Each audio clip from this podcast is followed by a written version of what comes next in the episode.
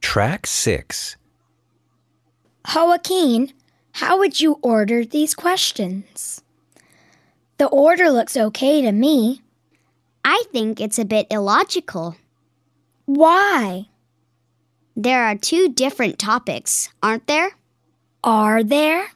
Yes, there are questions about galaxies and there are questions about the solar system. I think it would be best to group those questions together. I mean, all the questions about galaxies together and the ones about the solar system together. Oh, okay. That's a good idea. I agree. And I think it's more logical to put the general questions before the more specific questions. What do you mean? For example, I would put what is a galaxy before which galaxy do we live in? Why? Because the second question is more specific. Okay, but what about putting the easier questions first? Yeah, I suppose that's a good way to order them too.